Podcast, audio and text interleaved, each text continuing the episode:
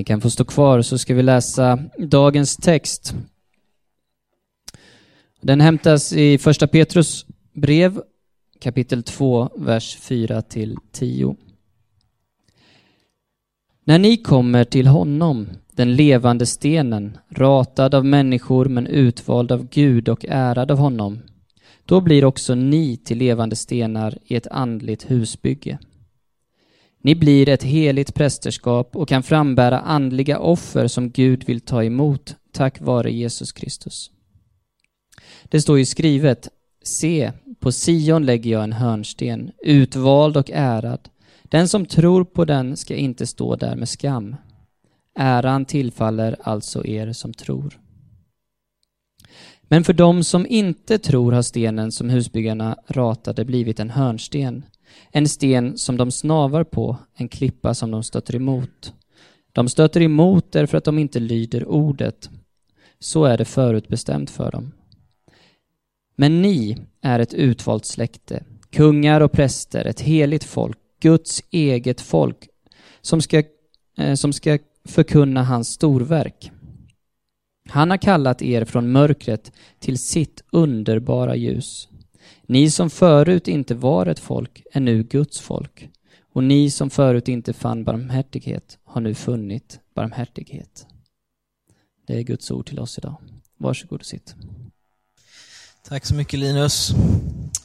Är det bara jag som är så eh, förstörd i huvudet att jag springer, står här nu och funderar på den här eh, eh, den här Sankt Valentin, hur det gick för han och, och den här eh, Nej, alltså martyr, det, det förstod jag. Men jag undrar liksom om, fick han ihop det med den här tjejen som var, vad var hon liksom, eh, fängelseföreståndarens dotter, eller vad sa du? Ja, just det. Eh, det är så fel man är. Eh, Brad har visat vägen eh, här för ett tag sedan, att man får liksom använda lego. Eh, så att, eh, och eftersom att det är liksom en av mina absolut största drömmar, att få bli liksom legokonstruktör. Eh, och jag och min kusin, vi höll på och tänkte mycket på det. Och vi konstaterade att det enda problemet som fanns med det var att man förmodligen skulle behöva bo i Danmark och därför så sa vi nej. Så. Idag ska vi eh, kolla på den här texten och eh, i den här serien Gäst och Främling och jag vet inte om det här blir så mycket bättre men eh, någon slags titel på det här, det, det är Handbok i annorlundaskap. Eh, jag vet inte om, ja, ni, som ni förstår så är det där ett påhittat ord. Eh, men det handlar om en handbok i att vara gäst och främling. Eh, det är ju egentligen, hela Petrus brev är ju det. Eh, men men kanske speciellt den här texten, för den, den har flera sådana uppmaningar om hur det är att vara en sån här gäst och en sån här främling, att leva annorlunda i en kultur där man inte riktigt passar in fullt ut i alla fall. Eh, Petrus han säger så att han skriver till de utvalda som lever som skingrade som främlingar och så vidare. Och så rapar han upp en massa ställen eh, där de här människorna bor. Och Vi kan förstå att de är kristna och att de har lite olika bakgrund. En del är judar, en del är hedningar, men de, ligger, de, de lever skingrade eh, utöver hela mindre Asien. Och Petrus, han var ju i motsats till det här uppväxt i en helt annan typ av kultur. Eh, han kunde kutymen och han visste hur man kunde föra sig på bästa sätt i det judiska samhället där han själv var uppväxt.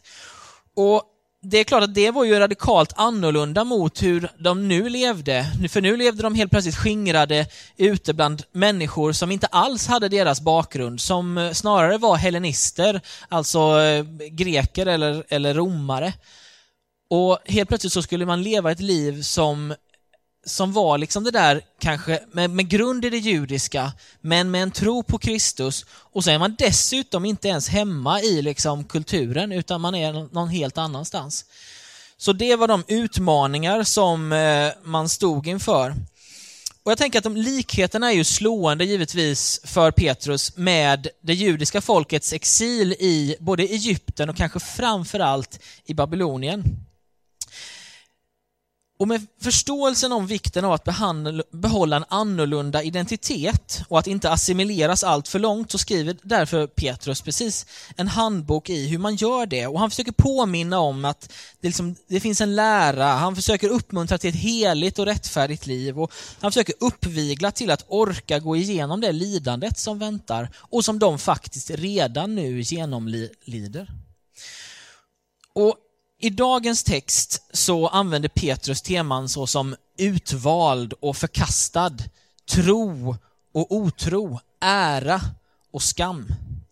Och han gör det för att visa på att det finns en gemenskap som Gud bygger här i världen som och, och, den har den lilla skillnaden med sig att den gemenskapen är, står i, till, i kontrast till majoritetskulturen som är runt omkring. Det som alla andra tycker, det som är liksom standard runt omkring. Och Petrus berättar till sist att den här gemenskapen har som syfte att upphöja Gud och dra människor till honom. Men vi börjar från början, tänker jag. Och eh, vi gräver i de första två verserna. Eh, och jag tänker att Petrus här uppmanar oss till att bygga en gemenskap. När ni kommer till honom, den levande stenen, ratad av människor men utvald av Gud och ärad av honom, då blir också ni till levande stenar i ett andligt husbygge. Ni blir ett heligt prästerskap som kan frambära andliga offer som Gud vill ta emot tack vare Jesus Kristus. Alltså Petrus börjar här med det positiva eh, i, eh, i läget han uppmuntrar till att bygga en gemenskap. Och Petrus tar den här bilden av ett tempelbygge. Och eh, nu ska jag försöka med, med den här då liksom att bygga mitt lilla tempel här, eller min, eh, jag vet inte vad det eh, ska vara för någonting, kanske blir en katedral. Eh, sådär. Och någonstans så, så är det så att det finns en hörnsten och den har eh, det, för er som har funderat på det när vi liksom sjunger den här låten gång på gång, hörnsten, hörnsten, hörnsten, och man undrar sig vad är en hörnsten för någonting? Eh, hörnsten är ju liksom en, eh, utan att jag är byggnadstekniker så vet jag väl en eller två saker om det hela. Och det är ju liksom ett eh, gammalt sätt att arbeta, alltså man lägger en sten som någonstans eh, förutsätter grunden typ till en byggnad. Och den kan också dessutom ge en, en byggnad dess liksom distinkta karaktär. Och då säger den här texten att det är Jesus helt enkelt som är den här hörnstenen, som är den här grejen som ger kyrkan dess grund, fundament och dess distinkta karaktär. Och Sen finns det massa stenar runt omkring eh, och när man bara har stenar som ligger utspridda, liksom, det här är legobitar jag vet, men ni får liksom fantisera eh, att det här är stenar, då, då behöver man någonstans samla dem. Eh, men det, men det blir ju liksom inget tempel och det blir ju ingen katedral av att man samlar sten. Det är ju liksom möjligtvis på sin höjd kan det bli en stenhög. Eh, så här. Eh, det hjälper ju inte givetvis, utan vi behöver göra något mer. Vi behöver se till att det räcker liksom inte med att de kommer nära, utan vi behöver göra dem på något sätt beroende av varandra. Eh, och och det gör vi ju, Lego har ju hjälpt oss eftersom att de är liksom, eh, verkligen är precis byggda för just det, att man är beroende av varandra. Annars hade det liksom varit såna här kapplaklossar det här varit omöjligt. Men, men nu finns det ju liksom en poäng med det här. Så här kan man börja bygga liksom och, och eh, så. Och, men så, så märker man att det var kanske inte riktigt for, rätt form på de här, eh, om man ändå ska vara lite ärlig. Så det blir inte så, så jättebra. Och där någonstans behöver Gud också forma eh, de här stenarna, eller en byggmästare kanske, behöver forma stenarna för att göra det till något vettigt. Och eftersom att jag lite har också en dröm om att vara typ Mat-Tina eller liknande, så tänkte jag så här att jag visar bara er, vi har inte hela eftermiddagen på den, jag visar bara vad jag byggt hemma, så, så, så kan vi liksom, går vi vidare nu helt enkelt.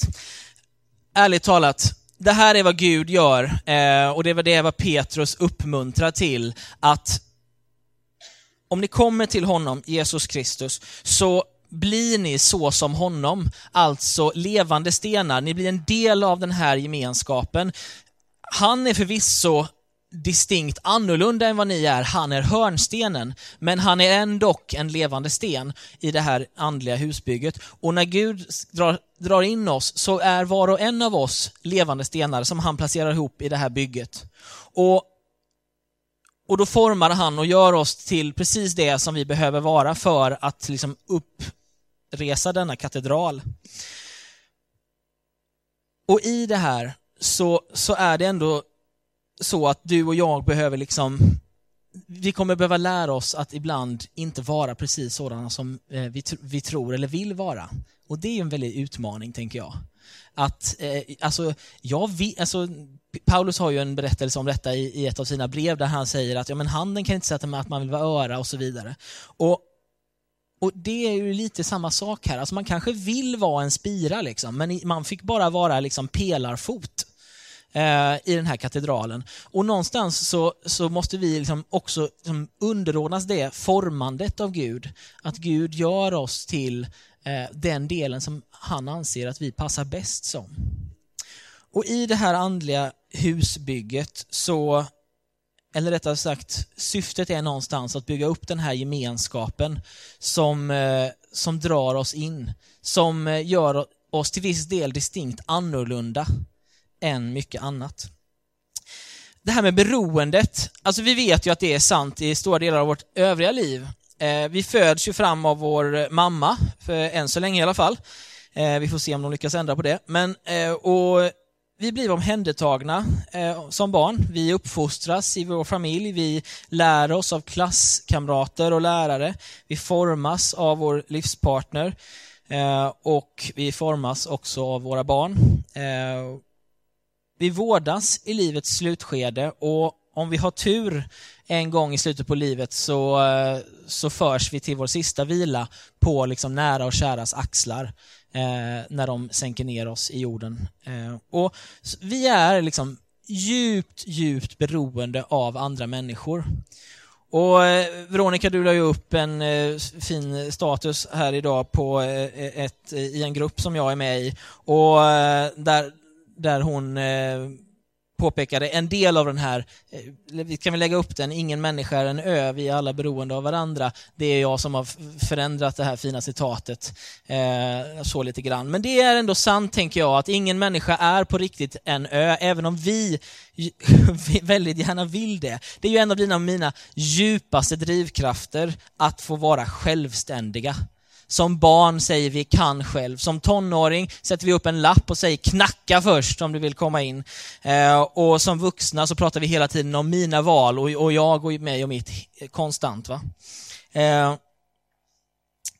vi vill ju inte få hjälp.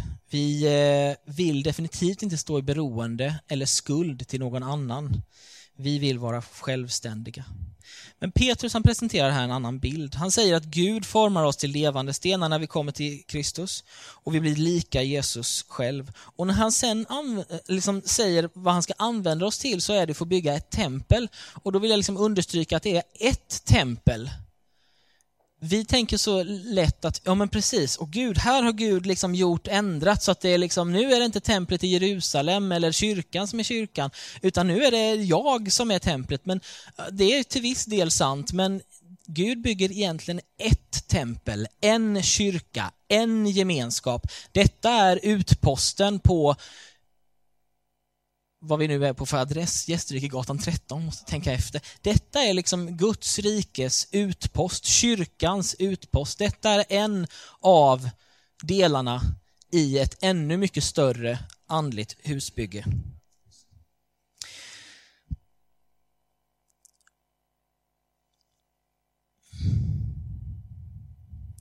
Hörrni, det kristna livet är ju Eh, annorlunda, eller åtminstone tänkt att vara det. Och det levs i beroende av den här gemenskapen. Och den överdrivna självständigheten är egentligen den största fienden. Det finns givetvis god självständighet. Eh, alltså ett barn som växer upp och aldrig liksom får liksom distansera sig och bli sin egen är givetvis inte, inte rätt. Då är vi ju, skulle vi alla vara en och samma stor sten som någon har knackat ut det här templet ifrån. Nej, det är, vi är verkligen enskilda individer.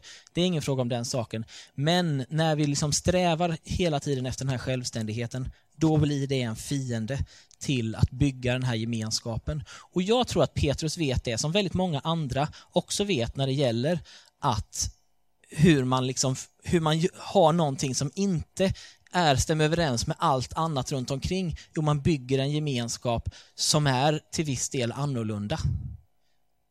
Så lyckas man överleva när man lever som kristen i exil vare sig det är i, om man är jude i Babylon eller israelit i Egypten eller om man är kristen i Rom eller om man är troende på Jesus i Stockholm. Man bygger en gemenskap och därför är det oerhört viktigt att du och jag bygger den här gemenskapen.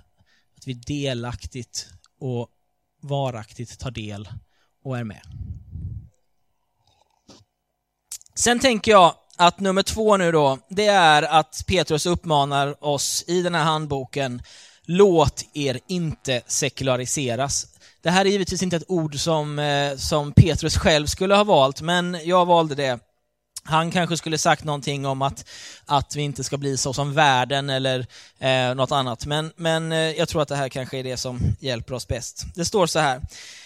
Det står ju i skriften, se på Sion lägger jag en hörnsten, utvald och ärad. Den som tror på den ska inte stå där med skam. Äran tillfaller alltså er som tror. Men den som inte tror har stenen som husbyggarna ratade blivit en hörnsten. En sten som de snavar på, en klippa som de stöter emot. De stöter emot därför att de inte lyder ordet. Så är det förutbestämt för dem. Petrus skriver till kristna i en pluralistisk värld med en majoritetskultur och en massa olika subkulturer. Och de kristna de levde under ganska tuffa utmaningar, skulle man kunna säga. De eh, var ansatta från alla möjliga håll. Rom tyckte att de var statsförrädare. Judarna tyckte att de var sekreteriska eh, och avvek från den liksom uråldriga judiska tron. Och det var inte nödvändigtvis förknippat med ära att man var berätt, att berätta att man var Kristus-troende, snarare tvärtom förknippat med skam eller i alla fall utmaning. Det var inte en del av den kristna, eh, att vara en del av den kristna kyrkan var inte förknippat med att vara utvald, utan snarare att vara föraktad och förkastad. Man sågs inte som troende för, man, för att man bekände Jesus, utan snarare som otroende eftersom att man vägrade att tillbe de av staten sanktionerade gudarna.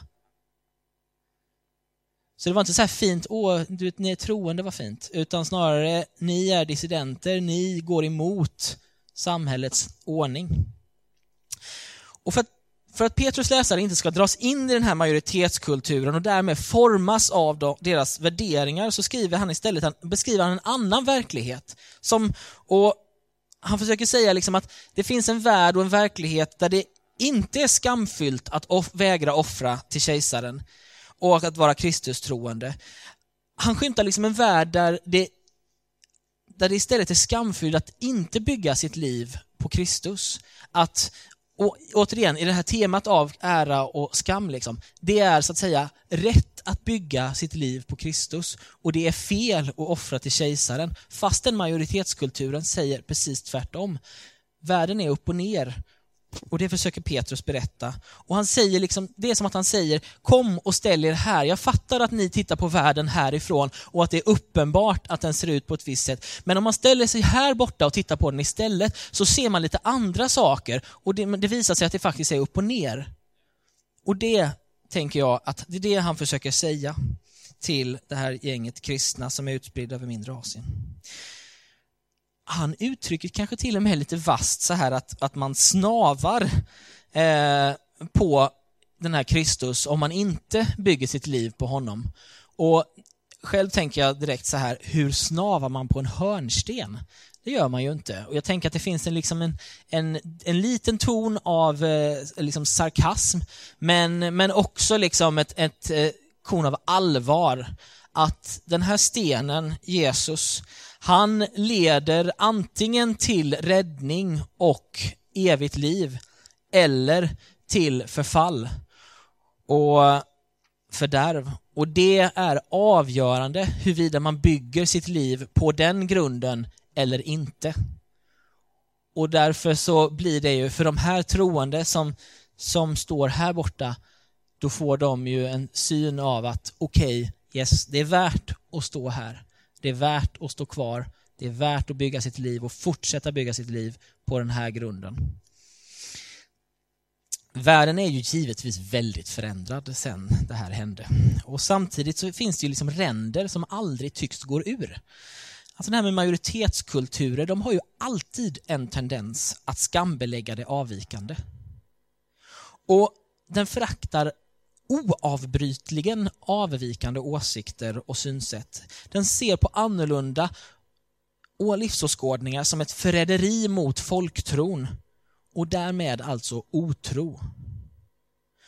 Och jag vet inte, det är, jag tror att det är olika när man, om man växer upp som, som kristen i Sverige eller om man eh, liksom, eh, tar till sig den här tron på senare år. Jag, jag tror att det säkert finns lite olika upplevelser, men jag tror att det är relativt många som inte känner så här, det är en fjäder i hatten jag har sett rätt många CVn i mina dagar eftersom att jag jobbar med att anställa folk emellanåt. Och så ser man, eh, det är ganska tydligt om människor har en kristen tro. Eh, för att en del av dem, de berättar vitt och brett om det.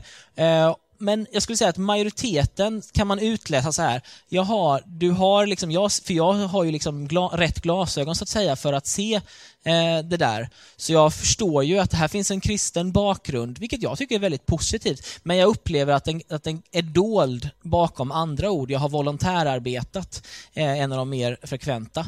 Eh, och, och man har liksom varit ledare för en, eh, för en tjejgrupp Fast egentligen så hade man varit något annat. Och Jag tror bara så här, det är inte bara så att man känner Yes, det här vill jag berätta för allt och alla hela tiden. Utan man kanske döljer det, väljer att inte säga någonting eh, därför att det känns lite avvikande, lite annorlunda och kanske till och med skamfyllt. Jag minns själv när jag var på anställningsintervju för ett par år sedan Eh, den som intervjuade var en sån här skarp, skarpsint kar eh, och hade jättefin och hög syn på etik. Så eh, efter typ 45 minuters intervju så frågade han mig Varför känner du hela tiden ett behov av att försvara att du är kristen? Så fort vi kommer in på det. Och jag tyckte ju så här, här har jag liksom eller läst teologi i tre och ett halvt år och gått alla fina bibelskolor som man kan göra och liksom vara så liksom välmeriterad och sen så är jag som en liksom så försöker jag, är jag, är jag, är jag, känner jag skam inför det här? Blir väldigt ganska, men jag blir lite så provocerad av det. Men, men så svarade jag nog ändå till slut att jag tror att det är för att jag har fått stå till svars för min tro eh, nästan hela mitt liv. I nästan alla sammanhang så får man på något sätt eh, stå till svars för sin tro. Och så uppmanade han mig i alla fall till slut att aldrig skämmas för den här tron, för att han visste att det med, eller han sa att med stor säkerhet är det det som har format dig till det du är idag. Och han, han uppskattade och liksom, liksom verkligen pekade på att den här etiken och moralen som vi i vårt samtal hade kommit att snurra kring, att, att han var helt övertygad om att den kom från den här tron och att du aldrig ska liksom skämmas för det. Och jag visste inte då och kanske inte riktigt än hur oerhört djupa spår jag tror att mina skolår egentligen satte hos mig. Eh, Ja, och jag känner så här, jag var inte nödvändigtvis en outsider, men, men alltid åtminstone på något sätt avvikande eller annorlunda. Och då måste jag, eh, då ska jag ju liksom tillkännage att jag också kommer från en plats där liksom det finns så, typ så många kristna som det kan finnas procentuellt sett i en stad. Liksom, om man typ kommer från Jönköping eller någon annan sån där Örebro, Övik eller någonstans vad det nu kan vara. Jag menar alltså att det finns folk som det, finns värre, som det säkert är värre för. Eh, Okej, okay. majoritetskulturen den accepterar ju, eh, som du kanske har märkt, inte avvikande åsikter och det märker man om man är abortmotståndare eller pro-Israel eller om man är Sverigedemokrat, ultrafeminist eller vegan eller något annat. Det finns liksom en mittfåra som man ska hålla sig inom enligt den här majoritetskulturen. Och dessutom skulle man kunna säga att den här, alltså religiös tro, det är absolut inte accepterat. Allt som hotar tron på den här, liksom, i Sverige då, den hypotetiska eh, toleransen, oavsett om man är kristen, muslim, jude eller har någon annan åsikt eller livsåskådning, så blir man misstänkliggjord. Kanske till och med dömd på förhand ibland. Och trots detta, liksom, trots allt, att det är liksom inte så lätt liksom, för varken Petrus läsare eller alltid för oss, så, så säger Petrus att, hörni, låt er inte sekulariseras. Låt inte majoritetskulturen få ett så starkt grepp om er att ni glömmer vilka ni är. Det är inte skamfyllt att tro på Jesus. Det är att vara utvald, inte föraktad håll fast vid den här tron. Och du och jag skulle tjäna på att tvärs emot vår majoritetskultur nöja oss med de jobb vi har. Den lön vi har, den fru vi har, eller man för den delen. De barn vi har och kanske till och med de kroppar vi har. Vi skulle kanske tjäna på att lära oss att inte nödvändigtvis titta på livet alltid utifrån majoritetskulturens perspektiv och, och jacka in i liksom hela det här drevet. Utan vi skulle förmodligen tjäna på att titta på livet från ett, från ett annat håll och inse att ja, jag är en gäst och främling i den här världen. Jag lever till viss del i exil. Det är inte så att jag liksom är helt ofrivilligt här. Det är inte så att jag känner mig fängslad, och för då skulle jag säkert kunna sticka. Det finns liksom, alltså på många platser här i världen ställen där du kan komma undan och liksom aldrig behöva mötas av motstånd. Så det är liksom inte det som är grejen, utan snarare att vi lever här och någonstans behöver vi brottas med, hur, hur är jag annorlunda? Fastän jag liksom, för jag är inte så sugen alltid på att vara så himla annorlunda. Men jag är ändå det och kommer aldrig ifrån det. Jag tror att vi istället för att alltid förbättra oss själva skulle tjäna på att förbättra någon annan. Att göra något mer för andra än för mig själv. För det är ju precis det det handlar om. Att det, livet i majoritetskulturen handlar ju om att bygga ett bättre och finare hus, skaffa en bättre och finare lägenhet och göra en liksom, bra, fin bostadskarriär. Det handlar också om att liksom, uppfostra en fin och trevlig familj, att skaffa en fin och trevlig fru eller man och när man sen tycker att nej, den var inte riktigt bra nog, ja, men då byter vi ut den. Och det gör man med det mesta, så att säga. Eh, och, och det skulle behöva vara lite hållbarhet, skulle man kunna säga, där och inte slit och släng.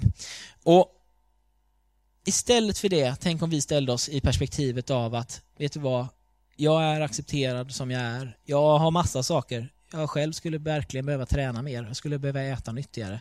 Och, och det hjälper ju den här fastetiden till med, så det är bra. Men, men, men det kanske inte alltid är det som borde liksom uppta mitt fokus. Det kanske finns andra saker i livet som är viktigare än det till och med. Jag vet att det låter helt sjukt. Men det är för att vi är väldigt formade av vår majoritetskultur. Petrus visar att vi kan förstå våra liv och livsöden genom att titta på Jesus som förebild. Eftersom att han var en levande sten så blir vi också gjorda till det. Eftersom att han var ratad av människor så kan vi också räkna med att bli ratade av människor. Det är inte liksom jätteunderligt att det ibland är lite motstånd och liksom otrevligheter. Och det står faktiskt inte, om ni, om ni läser exakt just den texten som vi läste nu, så är det inte jätteuppenbart. Så man kanske ska skriva så här implicit ratade människor för Petrus läsare. Men i brevet i sin helhet så är det väldigt, väldigt tydligt. Och i Guds perspektiv så var Jesus utvald och ärad. I Guds perspektiv är också Petrus läsare tillsammans med oss ärade och utvalda. Petrus säger helt enkelt, Jesus är den hörnsten som du kan bygga ditt liv på. Din omgivning må inte tro det, de kommer säkert skratta, håna eller förfölja dig. Men att bygga på en annan grund än Jesus, det kommer leda till fördärv. Och Joel B. Green han skriver så här, de som, eh, med liksom som en kommentar till den här eh, strofen, de som kommer till honom, den levande stenen, blir själva gjorda till levande stenar för att dela hans öde, både bland människor och inför Gud. Och det tror jag ibland att, eh, jag är helt övertygad om att det är precis det Petrus försöker, försöker säga. Att, att leva som kristen i den här världen, att liksom, det är att ta del och att vara, liksom, ta del av Jesu livsöde. Det är ibland väldigt bra och ibland väldigt, väldigt dåligt. Det är mycket dåligt kanske till och med. Men inför Gud så är det helt, helt rätt. Och han försöker säga det, tänker jag mig också till oss, att det inför Gud är helt rätt. Och det är inte, om majoritetskulturen tycker annat så är det fine. Därför att din trygghet ligger inte förhoppningsvis inte i vad de tycker, utan vad Gud förhoppningsvis tycker. Okej, sista punkten. I eh, de här två sista verserna står det så här. Men ni är ett utvalt släkte, kungar och präster, ett heligt folk, Guds eget folk som, han ska förkunna, som ska förkunna hans storverk. Han har kallat er från mörkret till sitt underbara ljus. Ni som förut inte var ett folk är nu Guds folk. Ni som förut inte fann barmhärtighet har nu funnit barmhärtighet. Genom hela gamla testamentet, så Bibelns första 39 böcker, så är det folket Israel som är Guds utvalda folk och hans heliga prästerskap. Men nu presenterar Petrus en liten annan bild här, att det nu är den kristna kyrkan som är Guds folk. Och förut var vi liksom hedningar och judar och alltså inte ett folk, vi var massa olika. Men nu adresseras vi som om vi är Guds folk allihopa.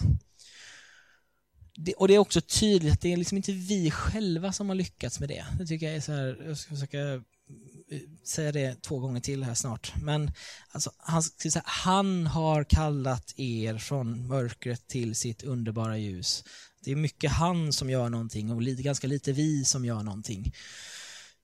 Och konsekvenserna är liksom på ett sätt oöverskådliga i det här. Alltså i, en värld full av rasism och nationalism som vi kanske mer tydligt än någonsin, eh, i våra liv i alla fall, ser just nu, så ska det är tanken att det ska finnas ett folk som varken känner ras, nation eh, eller annat i mötet med en broder eller en syster. Och jag har själv upplevt det massa gånger när jag har jobbat i, i Afrika, i Etiopien och i Sydsudan och i Tanzania och på andra ställen. Eh, att det liksom jag upplever till slut som att det faktiskt inte nödvändigtvis finns så mycket mellan oss. Vi är faktiskt till slut bröder och systrar. Vi är faktiskt, det är faktiskt någonting som har hänt. Jag, jag relaterar inte till mina vänner primärt som etiopier, armenier eller något annat. Jag relaterar mycket till dem som kristna, som troende.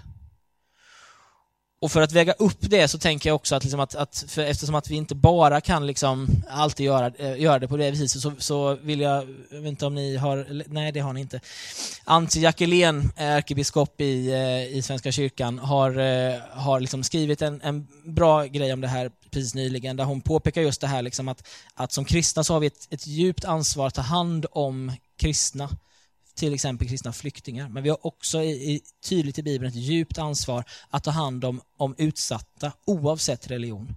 Och därför blir det väldigt viktigt liksom att klara av att, den här dubbelheten av att både bröder och systrar med alla troende, men också klara av att som troende se att okej, okay, det finns en, till och med en ännu större familj. För vi, vi har ingen aning om vilka Gud kallar och drar i. Vi har ingen aning om vilka som egentligen är liksom de som Gud drar mot sig. Förhoppningsvis alla.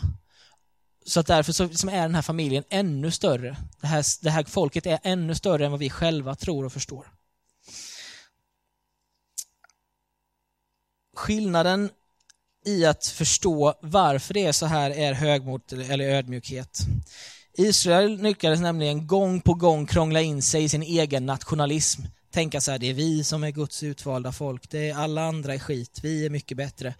Fast det egentligen var så att Gud sa så här, jag har utvalt er inte för att ni är så himla bra, utan för att jag har utvalt er, punkt. Och, och ibland så vi skulle känna så otroligt mycket på det. Att känna så här, jag är, det är nåd, det är nåd och nåd alena. Det är barmhärtighet från Gud att jag får tillhöra hans kyrka. Det finns inget annat. Det är inte min prestation, det är inte jag som har lyckats med någonting egentligen. Det är nåd, punkt, det är nåd. För annars är det så lätt att du, har, du och jag hamnar i liksom någon slags skry, skryt, liksom, någon slags överlägsenhet, någon slags tro att vi är bättre. Att man som kristen som står någon slags übermänniska som står över, och så är det inte. Utan det är snarare så att alla människor står precis på samma liksom det finns ett amerikanskt uttryck, the ground is level at the foot of the cross. Så marken är jämn vid, vid korsets fot. Och du och jag känner oss otroligt på att förstå det, att det är liksom, finns ingen upphöjd eller nedsänkt där, utan det är av nåd alena.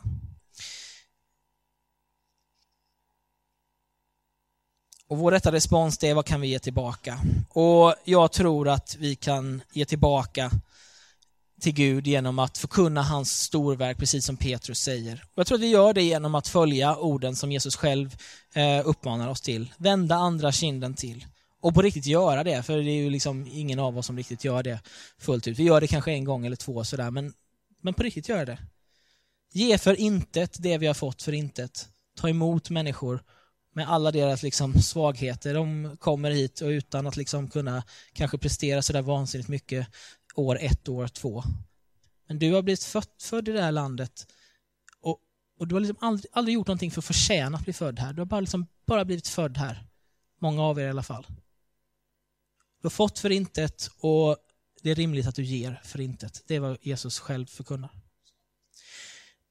Tänk om vi skulle behandla människor som vi själva blir behandlade så som Jesus uppmanar oss att göra. Att visa vänlighet och godhet och aldrig baktala människor. Att inte döma människor eller skilja dem åt på grund av ekonomi eller härkomst eller annat. Och att alltid och jämt, i tid och otid förkunna Jesus genom våra liv. Tänk om det kunde vara vår respons till den här nåden som blivit utsträckt till oss. Okej, okay i första Petrus brev kan man alltså tänka sig, att, eller jag tänker mig att det här är, det är en handbok för kristna i exil. En handbok i annorlundaskap, en handbok i att vara gäst och främling i en annan majoritetskultur. Och Petrus han sammanfattar och uppmanar oss till att ett, bygg en gemenskap och lev och frodas i den. Två, låt er inte sekulariseras. Låt er inte dras med i majoritetskulturen. Tre, lev till Guds ära. Upphöj honom med allt ni är och har och dra på det viset människor till honom. Amen. Vi ber hörni.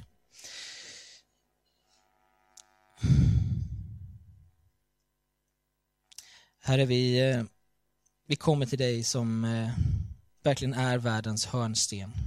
Gör oss levande med dig. Bygg oss samman till din kyrka. Bevara oss från att falla in i majoritetskulturens snara. Hjälp oss istället att lita på dig. Och för alla människor som på något sätt tycks snava på dig, Herre. Gör oss till ett tecken på din godhet och din nåd. Tack för att du har gjort oss till ett folk i din barmhärtighet. Föröka det här folket till dess du kommer åter. I Faderns och Sonens och den helige Andes namn. Amen.